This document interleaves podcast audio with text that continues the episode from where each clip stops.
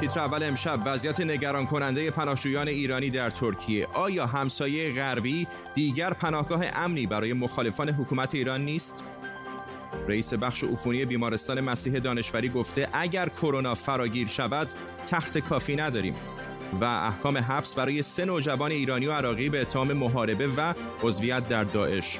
افرادگرایان چطور در ایران یارگیری می کنند به تیتر اول خوش آمدید.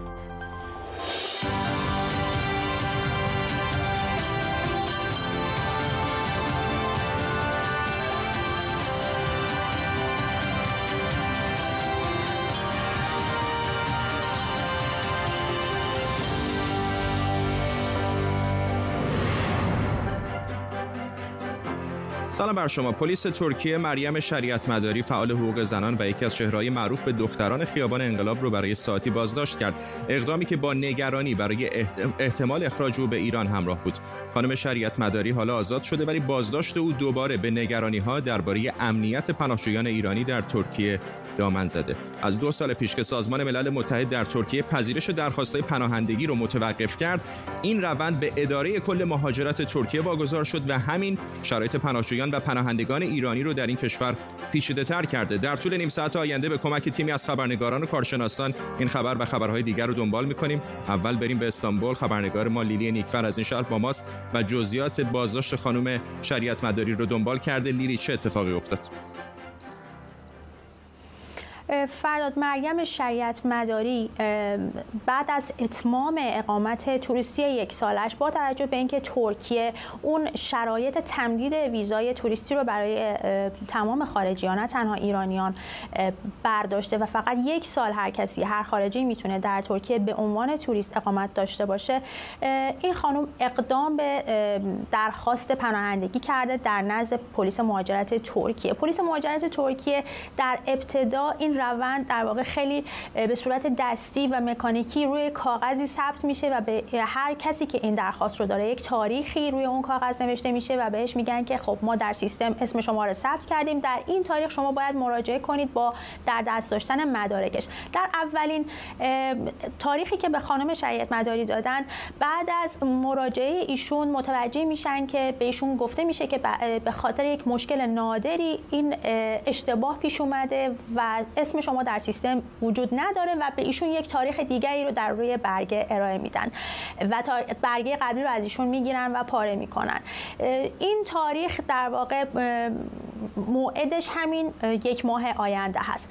در بین این دو تا تاریخ خانم شریعت مداری دیروز به خاطر نداشتن اون مدارک شناسایی مدارکی که نشون بده ایشون اجازه اقامت در اینجا داره دستگیر میشه و به پلیس مهاجرت منتقل میشه. اما با توجه به اینکه خیلی ها اونطوری که پلیس ترکیه میگه با همین دلیل دلیلی که خب ما مشکل سیاسی داریم یا ما پرونده قضایی در ایران داریم و ما پناهندگیمون از طرف نهادهای بین‌المللی در حال پیگیری است. با همین دلیل مشابه مراجعه می‌کنند پلیس ترکیه میگه که ما نمی‌تونیم بدون داشتن دلیل به این اظهاراتی که پناهجوها درخواست می‌کنند اهمیت بدیم و اون چیزی که قانونی هست رو اعمال می‌کنیم. قانون میگه کسایی که اجازه اقامت رسمی و قانونی رو در اینجا ندارن این کشور می‌تونه اخراج کنه از کاخش از کشورش. اما خانم شریعت مداری به خاطر اینکه مسئلهش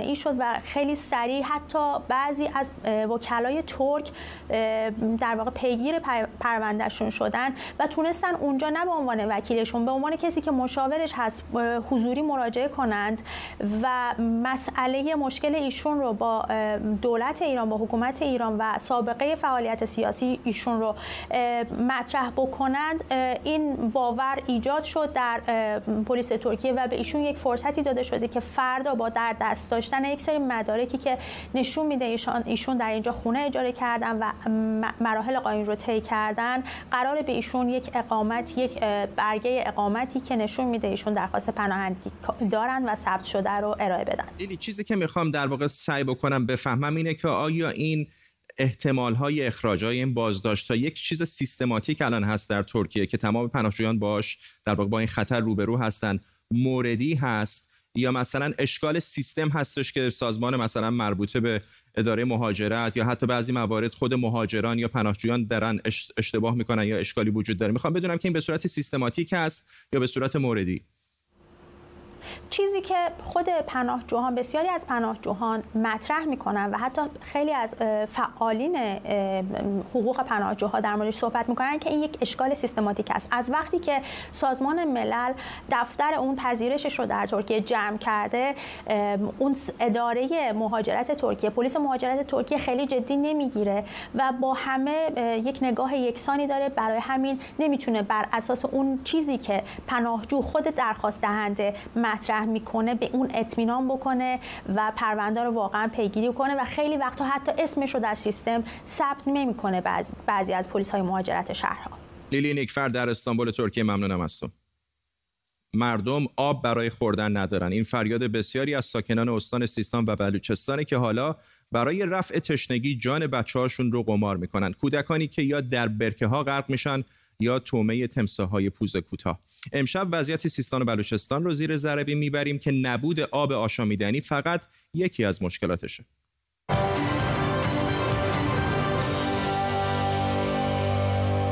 پارسال بیشتر از ده کودک سیستان و بلوچستانی یا در هوتک های سیستان و بلوچستان غرق شدند و یا تومه تمساهای پوز کوتاه شدند بگیریم ده نفر. همین پارسال آمار تصادفات جاده سیستان و بلوچستان 1042 نفر بوده. بیش از 100 برابر. خب این ده تا در برابر اون 1042 تا رقم زیادی نیست. اما آیا میشه جون انسان ها رو به عدد و رقم تقلیل داد؟ این هوتک که بچه ها توش غرق میشن چیه؟ مردم ده ها روزا در شهرستان چابار از آب هوتک ها استفاده می‌کنن. هوتک می‌دونی چیه؟ من بهتون میگم هوتک چی. هوتک گودال که آب باران توش جمع میشه. انسان ها حیوانات مشترکن از این آب, از این آب استفاده می‌کنن. این مستطیل های سبز که روی نقشه می‌بینید هوتگن گودل هایی که مردم حرف می‌کنن. گاندو هم به تمساهای پوز کوتاه گفته میشه که بومی برکه ها و البته این هوتک هان. اما چرا مردم سراغ هوتک ها میرن؟ طبق گزارش مرکز پژوهش های مجلس سی درصد جمعیت استان سیستان و بلوچستان روستایی نشینن. بیش از دو هزار روستا هم هیچ سامانه آب آشامیدنی درستی ندارند. نزدیک به یک سوم آب آشامیدنی این روستاها از طریق تانکرهای آب تعمین میشه. از طرفی به خاطر سهمیه روزانه کم خانواده ها مجبور میشن برای تامین آب از این هوتک ها استفاده کنند به طور مثال 347 روستای چابهار چنین وضعیتی دارند آبشون بهداشتی هم نیست. سلام آقای روحانی. شنیدم می‌خوان آب دره خزر رو به استان سمنان انتقال بدید. در مورد این تر هیچ گونه نظری ندارم. اما بعد نیست بدانید میزان دسترسی مردم شهرستان چابار این تنها بندر اقیانوسی ایران به آب آشامیدنی و لوله کشی کمتر از 30 درصده. نزدیک 430 روستا در شهرستان چابار به وسیله تانکر آبرسانی میشن. با سهمیه روزانه 15 لیتر که ممکنه 15 لیتر هم بهشون نرسه. جالبه بدونید که سیستان و بلوچستان سی تا صد با ظرفیت دو میلیارد متر مکعب داره. گرچه همه این ظرفیت پر نیست.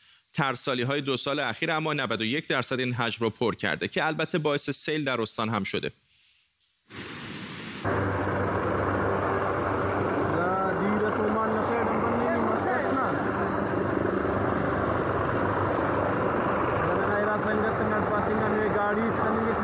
محرومیت های استان به نبود آب آشامیدنی ختم نمیشه. بذارید چند تا شاخص توسعه انسانی سیستان و بلوچستان رو با تهران و میانگین کشوری مقایسه کنیم. شاخص توسعه انسانی سه بود اصلی یعنی زندگی طولانی و سالم دستیابی به دانش و استانداردهای زندگی آبرومندانه رو اندازه می‌گیره. در سال 1397 شاخص توسعه انسانی در بخش امید به زندگی در کل کشور 81 ساله. این رقم در تهران که رتبه اوله 83 ساله. استان سیستان و بلوچستان اما 72 ساله. رتبه 31 یعنی رتبه آخر جدول. این امید به زندگی نسبت به میانگین کشوری در سال 95 8 سال و 6 ماه پایین تره غمگین تر این که امید به زندگی نسبت به سال 90 حتی کمتر هم شده. امید به زندگی مردان در استان یک و نیم سال و امید به زندگی زنان در این استان سه ماه کم شده. شما کن نشتگه چاکری کش همه چاکری کش چهون یک شهری؟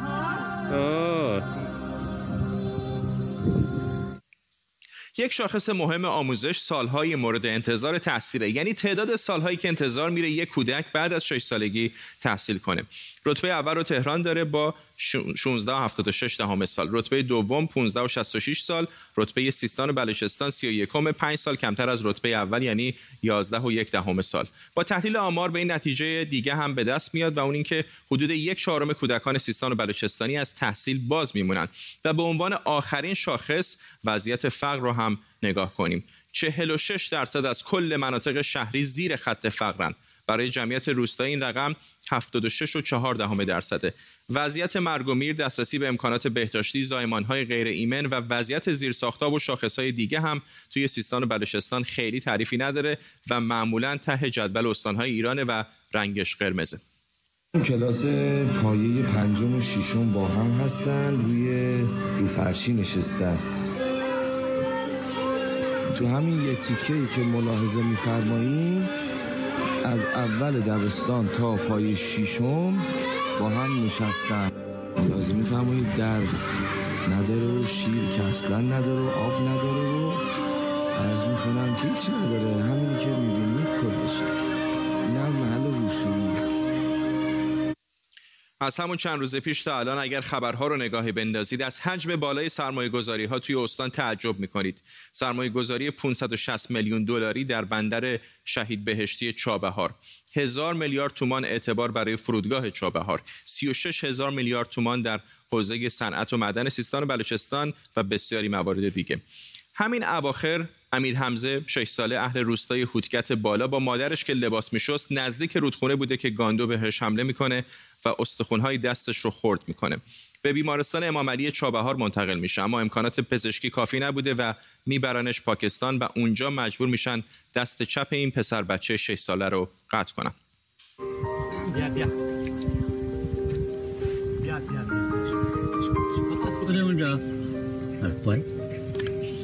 کشاورزی خودم می‌کشم ولی این تیمسا را نگه میدارم. تیمسا برکت آبه. اگر تیمسا کسی بزنه آب خشک میشه. خیلی از مردم منطقه گاندو رو نماد برکت و فراوانی می‌دونن و اعتقاد دارن با رفتن گاندو آب هم میره. مسئولان هم مرتب به مردم توصیه می‌کنن که نزدیک هوتک ها و برکه ها نرن. سوال اینه که آیا چاره دیگه ای به جز استفاده از آبهای آلوده هوتک ها برای رفع تشنگی و همزیستی با تمساها برای ساکنان منطقه وجود داره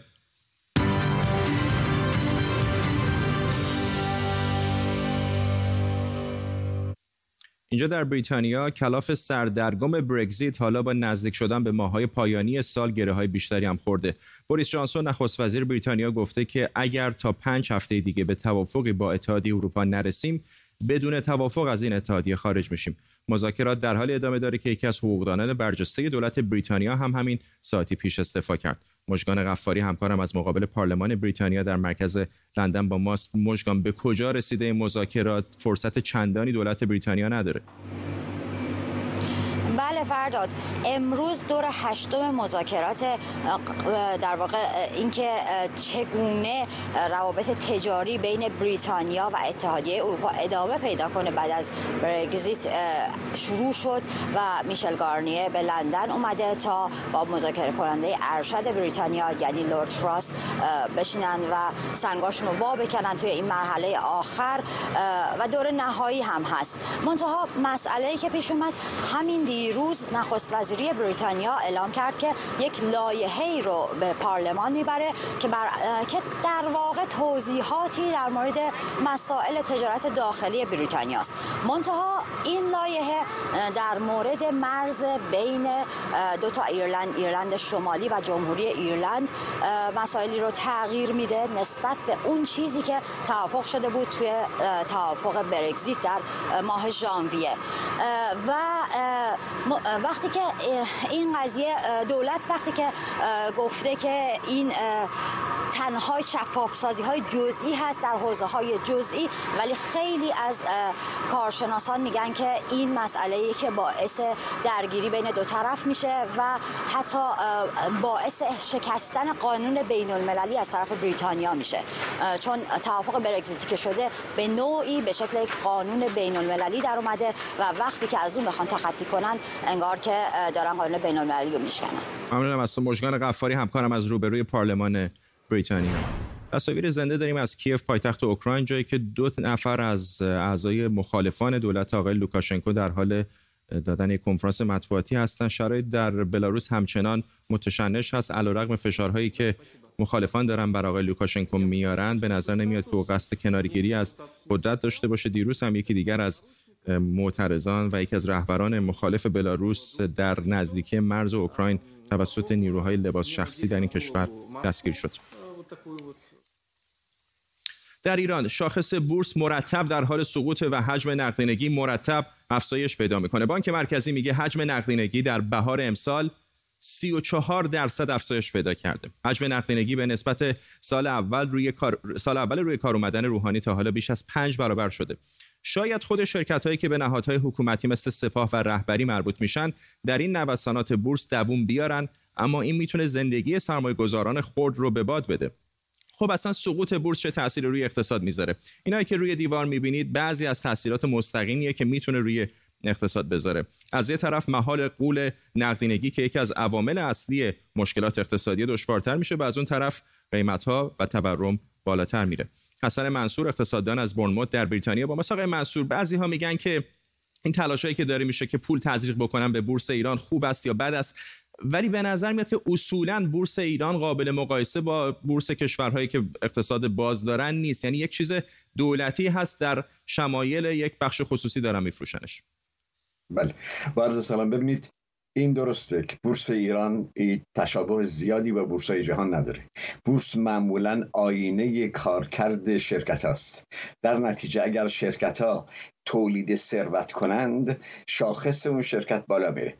در ایران چنین چیزی وجود نداره برای اینکه ما حتی از ارزیابی قیمت این سهامی که تزریق شده و بورس اطلاع درستی نداریم به این ترتیب این قابل پیش بینی بود که در این شرایط اضطرار دولت که نیاز شدیدی به تامین نقدینگی از طریق فروش سهام خودش داره و نیازهای دیگری هم داره برای اینکه بتونه نتایج سیاسی از این قضیه بگیره. یعنی دارندگان سهام عدالت رو رام نگه داره. طبیعی بود که به این تب بورس دامن بزنن. بورس در ایران یک نهاد عمومی است و علا رقم این که رسما خصوصی است این اداره کنندگانش بیش از 80 درصد مال دستگاه های عمومی امنیتی نظامی و انقلابی هستند.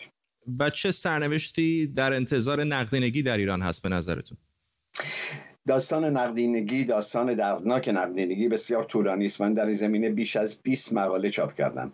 ببینید روزانه تا اول امسال روزانه 1400 میلیارد تومن به نقدینگی افزوده می‌شد.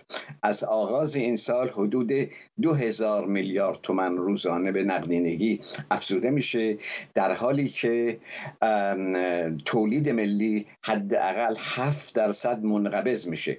حالا چرا این افزوده میشه در چنین شرایطی؟ باید مکانیزمش رو ببینیم و زینفهای این قضیه رو ببینیم. نظام بانکی بسیار مختل نظام جمهوری اسلامی رو ببینیم. و این مسئله که در آمارهای متعدد دولت منعکس هست این افزایش نقدینگی به سوی طبقات پایین حرکت نمی‌کنه بلکه در دست مرفه ترین اقشار جامعه قرار می‌گیره. ممنونم از شما. حسن منصور اقتصاددان از برنموت بریتانیا. بازگشایی مدارس و آغاز موج دوم شیوع کرونا حالا یک نگرانی جدی برای خیلی از کشورها از جمله ایران به وجود آورده. رئیس بخش بیماری های عفونی بیمارستان مسیح دانشوری با هشدار نسبت به اینکه کودکان ناقلان بالقوه کرونا هستند گفته خانواده های کودکان هم در معرض ابتلا هستند و تخت کافی برای بستری کردن هم نیست. وزیر آموزش و پرورش ایران هم ساعتی پیش گفته با توجه به شرایط موجود هر لحظه ممکنه تصمیم جدیدی در مورد اجباری یا اختیاری بودن حضور در مدارس یا حتی تعطیلی کلی گرفته بشه. و از در کشورهای دیگر هم چندان بهتر نیست. بالا رفتن آمار ابتلایان مبتلایان در دیگر نقاط جهان از جمله اینجا در بریتانیا و همطور اسپانیا هم نگرانی ها در مورد آغاز موج جدیدی از شیوع این ویروس رو بیشتر کرده. بریتانیا گفته امکان داره دوباره بعضی از شهرها رو قرنطینه کنه. همزمان با نگرانی ها از شیوع کرونا یک مقام سازمان بهداشت جهانی اعلام کرده که این سازمان در حال همکاری برای تایید بین‌المللی واکسنی برای کرونا است. چین در کنار کشورهایی مثل آمریکا، روسیه و بریتانیا در تلاش برای تهیه واکسن کرونا تا قبل از پایان امسال دکتر محمد کاظم عطاری پزشک و پژوهشگر پزشکی اجتماعی از واشنگتن دی سی با ماست. آقای دکتر عطاری به نظر میاد که به حال کودکان تا حدودی مسون هستن یا حتی اگر مسون نباشن خیلی بروز نمیدن داشتن این بیماری کرونا رو. ولی نگرانی وجود داره که اونها این بیماری رو بتونن به دیگران بزرگسالان به خانوادهشون منتقل بکنن. چقدر این نگرانی جدی هست؟ خب اولا یه توضیح بدم مسئولیت در کودکان وجود نداره. علتی که تا کنون ما دیدیم کودکان ابتلاع کمتری داشتن ما محفوظ نگه داشتن اونها رو انجام دادیم از جامعه و نگذاشتیم که بیماری وارد جامعه کودکان و جوانان بشه. اما همونطور که شما فرمودید کودکان می‌تونه بیماری هاشون بدون علامت باشه و این خطری هست برای انتقال بیماری از مدارس از جوامعی که کودکان هستند به داخل خانواده ها و در واقع ابتلا رو بیشتر بکنه. در نتیجه این شرایط هستش و از طرفی نگرانی های دیگه این هست که ما امکاناتی که برای بزرگسالان برای تخت های آی سی و مراقبت های ریوی داریم برای کودکان نداریم. نکته دوم این هست که متخصصینی که بتونن به طور ویژه بیماری های ریوی و شرایط حاد آی سی بیماران و کودکان رو در واقع کنترل بکنن در ایران بسیار محدود هستند این دوتا باعث شده که همه کارشناسان از جمله دستندرکاران بیمارستان ها و مراکز اورژانس و مراکز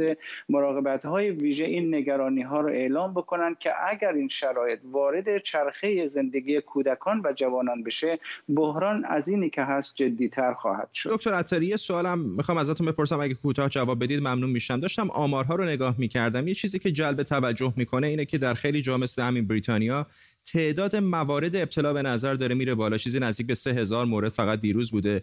اما تعداد کشته ها چندان بالا نرفته در مواردی حتی کم هست. دو سه نفر مثلا اینجا در بریتانیا. آیا توجیه علمی داره دلیل این؟ چندین موارد گزارش های علمی از مراکز درمانی دانشگاهی چه در داخل ایران چه مراکز درمانی دانشگاهی اروپایی گزارش شده که ویروس تغییرات مختصری درش ایجاد شده و باعث شده که ویروس قدرت انتقال و سرایتش حتی تا حدود نه برابر بیشتر بشه و یک مقدار عوارض ابتلاع به ویروس کمتر شده. این به معنای این نیست که بیماری ضعیف شده ولی خب ویروس برای بقای خودش نیاز داره که یک مقدار از مبتلایان رو نگه داره تا بتونه در بدن اونها تکثیر بکنه. به همین دلیل یک مقدار آمار مبتلایان رو ما بیشتر می‌بینیم و تعداد موارد فوتی رو کمتر از طرفی کادر بهداشتی درمانی مقداری گسترش پیدا کرده. درمان ها رو تخصص هاشون و تجربه هایی که در این مدت کسب کردن باعث شده که بتونن بهتر بیماران رو درمان بکنن و تعداد موارد مرگ و میر و عوارض بسیار شدید کاهش پیدا کرده. دکتر عطاری در واشنگتن دی سی ممنونم. دادگاه کیفری تهران سه نوجوان رو که به عضویت در داعش متهم بودن هر کدام به 6 سال زندان محکوم کرده. این نوجوانان که دو نفر از اونها عراقی و یکی ایرانی هستند در زمان دستگیری بین 14 تا 17 سال سن داشتند. گفته شده این افراد در میان یک تیم 21 نفره بودند که سال 96 از عراق وارد ایران شدند و حالا گفته شده دو متهم عراقی هم از ایران اخراج و تحویل نیروهای امنیتی عراقی میشن. همکارم سوران قربانی اینجا در استودیو با ما. سوران کلا چقدر جدی هست این یارگیری گروه های افراطی مثل داعش در ایران. تقریبا یارگیری نیروهای تندرو جهادی برمیگرده به اواسط دهه 90 میلادی در مناطق در کردستان ایران مناطق که کردهای سنی سنی داره همچنین در بلوچستان ایران. اون موقع بیشتر اونها تحت چتر القاعده فعال بودن. ولی با اتفاقهایی که در پس از 2003 در عراق افتاد بیشتر اونها وارد عراق شدن و علیه نیروهای آمریکایی اونجا فعال بودن و پس از سالهای 2011 بیشتر اونها سر سوریه در آوردن و تعداد اونها در صفوف النصره و القاعده جنگیدن و گروهی دیگر در صف داعش. ولی در حقیقت این یارگیری به نحوی در روز روشن در ایران صورت گرفته از خاطراتی که من در دوران مدرسه در دوران راهنمایی و دبیرستان دارم گروه های اسلامگرا روز روشن در مدارس یارگیری می‌کردن. اونها از مسجد های استفاده می‌کردن بیشتر در محل محله های محروم شهرهای کردنشین و به عنوان تحت عنوان تدریس زبان عربی یا تدریس قرآن این بچه های کم سن رو به اونجا میکشوندن و در نهایت اونها سر از افغانستان یا عراق در می آوردن با توجه به اینکه در سال بین سال 2000 تا 2003 گروه های اسلامی کرد در منطقه هورامان کردستان عراق ولایت بیاره رو تشکیل داده بودن و یک جغرافیای کوهستانی رو در اختیار داشتن که با نیروهای کرد اقلیم کردستان در حال جنگ بودن. و اونها در پس از سال 2003 که نابود شدن توسط اتحادیه میهنی کردستان و نیروهای آمریکایی نزدیک به 600 تا 700 نفر از اونها وارد خاک ایران شدن.